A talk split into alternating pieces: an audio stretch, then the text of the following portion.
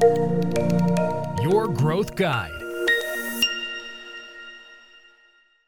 Γεια σας, είμαι ο Κάρλος Σερικυριά με το Your Marketing Growth Guide και σήμερα θα συζητήσουμε για ένα θέμα το οποίο συζητιέται αρκετά τελευταία που είναι τα First Party Data και σιγά σιγά ο θάνατος του Facebook Pixel και το τέλος των third party cookies. Αλλά τι σημαίνουν όλα αυτά έμπρακτα για μια επιχείρηση, δηλαδή τι ακριβώς πρέπει να κάνει με όλες αυτές τις αλλαγές που γίνονται, με το iOS 14.5, με το GDPR και την αλλαγή του Chrome και όλα αυτά τα ενδιαφέροντα και συνταρακτικά πράγματα που γίνονται στη ζωή μας; Πάμε λοιπόν να τα δούμε χαλαρά, ήρεμα. Αυτό που συμβαίνει είναι ότι σιγά σιγά η αξία των δεδομένων που λαμβάνουμε από άλλα μέρη καθώς τον third party και επίσης η ποσότητα που παίρνουμε αυτών των ε, δεδομένων ε, πάει να λιγοστέψει ή πάει να γίνει λιγότερο ακριβής. Τι σημαίνει αυτό; Η Google επειδή θα καταρριθούν τα third party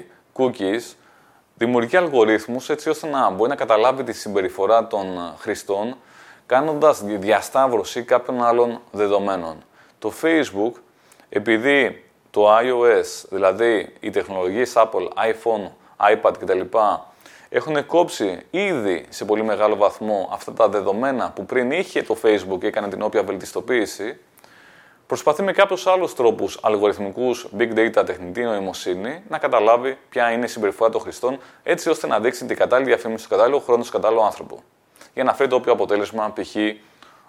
conversion, π.χ. engagement. Τα πράγματα λοιπόν δεν είναι τόσο ακριβή όσο ήταν. Είναι λίγο πιο θολά και ξεκάθαρα είμαστε σε μια μεταβατική ε, φάση η οποία θα συνεχιστεί.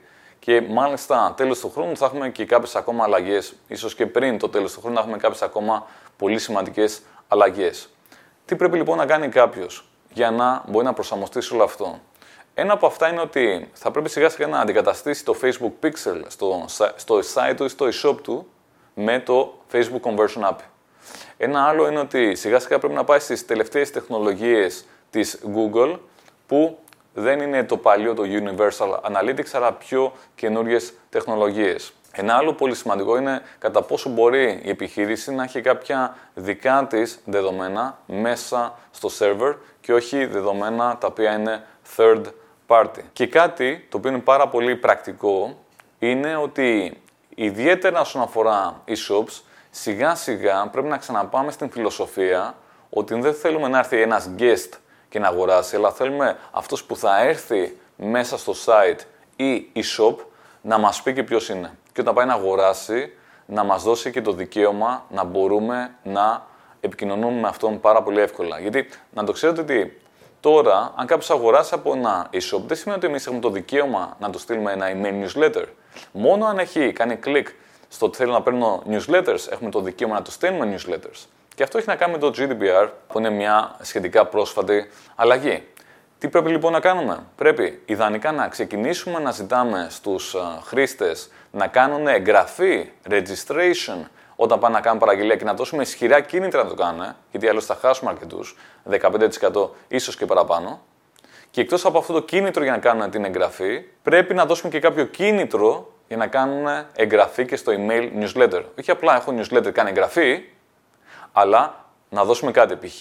πάρε ένα κουπόνι, πάρε μια έκπτωση, κέρδισε δωρεάν μεταφορικά, μπε σε ένα διαγωνισμό.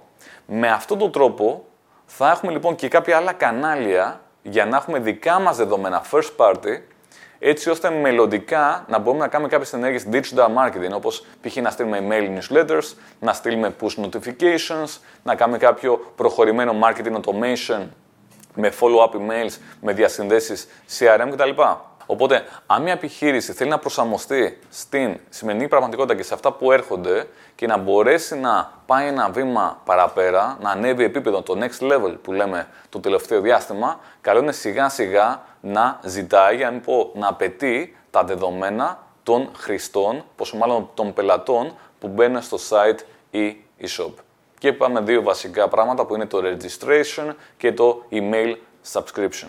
Είναι ένα θέμα ιδιαίτερο το οποίο δεν έχουν ακόμα οριστικοποιηθεί α, αποφάσεις καθώς και απόψεις. Σίγουρα καθένας από εσάς θα έχει διαβάσει, θα έχει ακούσει κάτι, θα έχει δει ίσως ένα βίντεο σαν αυτό.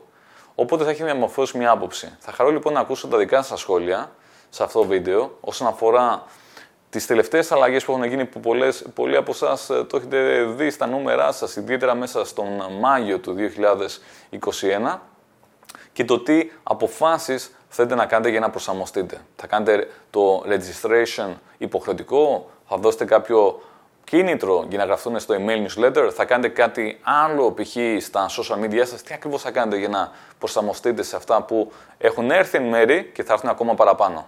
Τα λέμε στο επόμενο. Ελπίζω να σας προβλημάτισα ευχάριστα.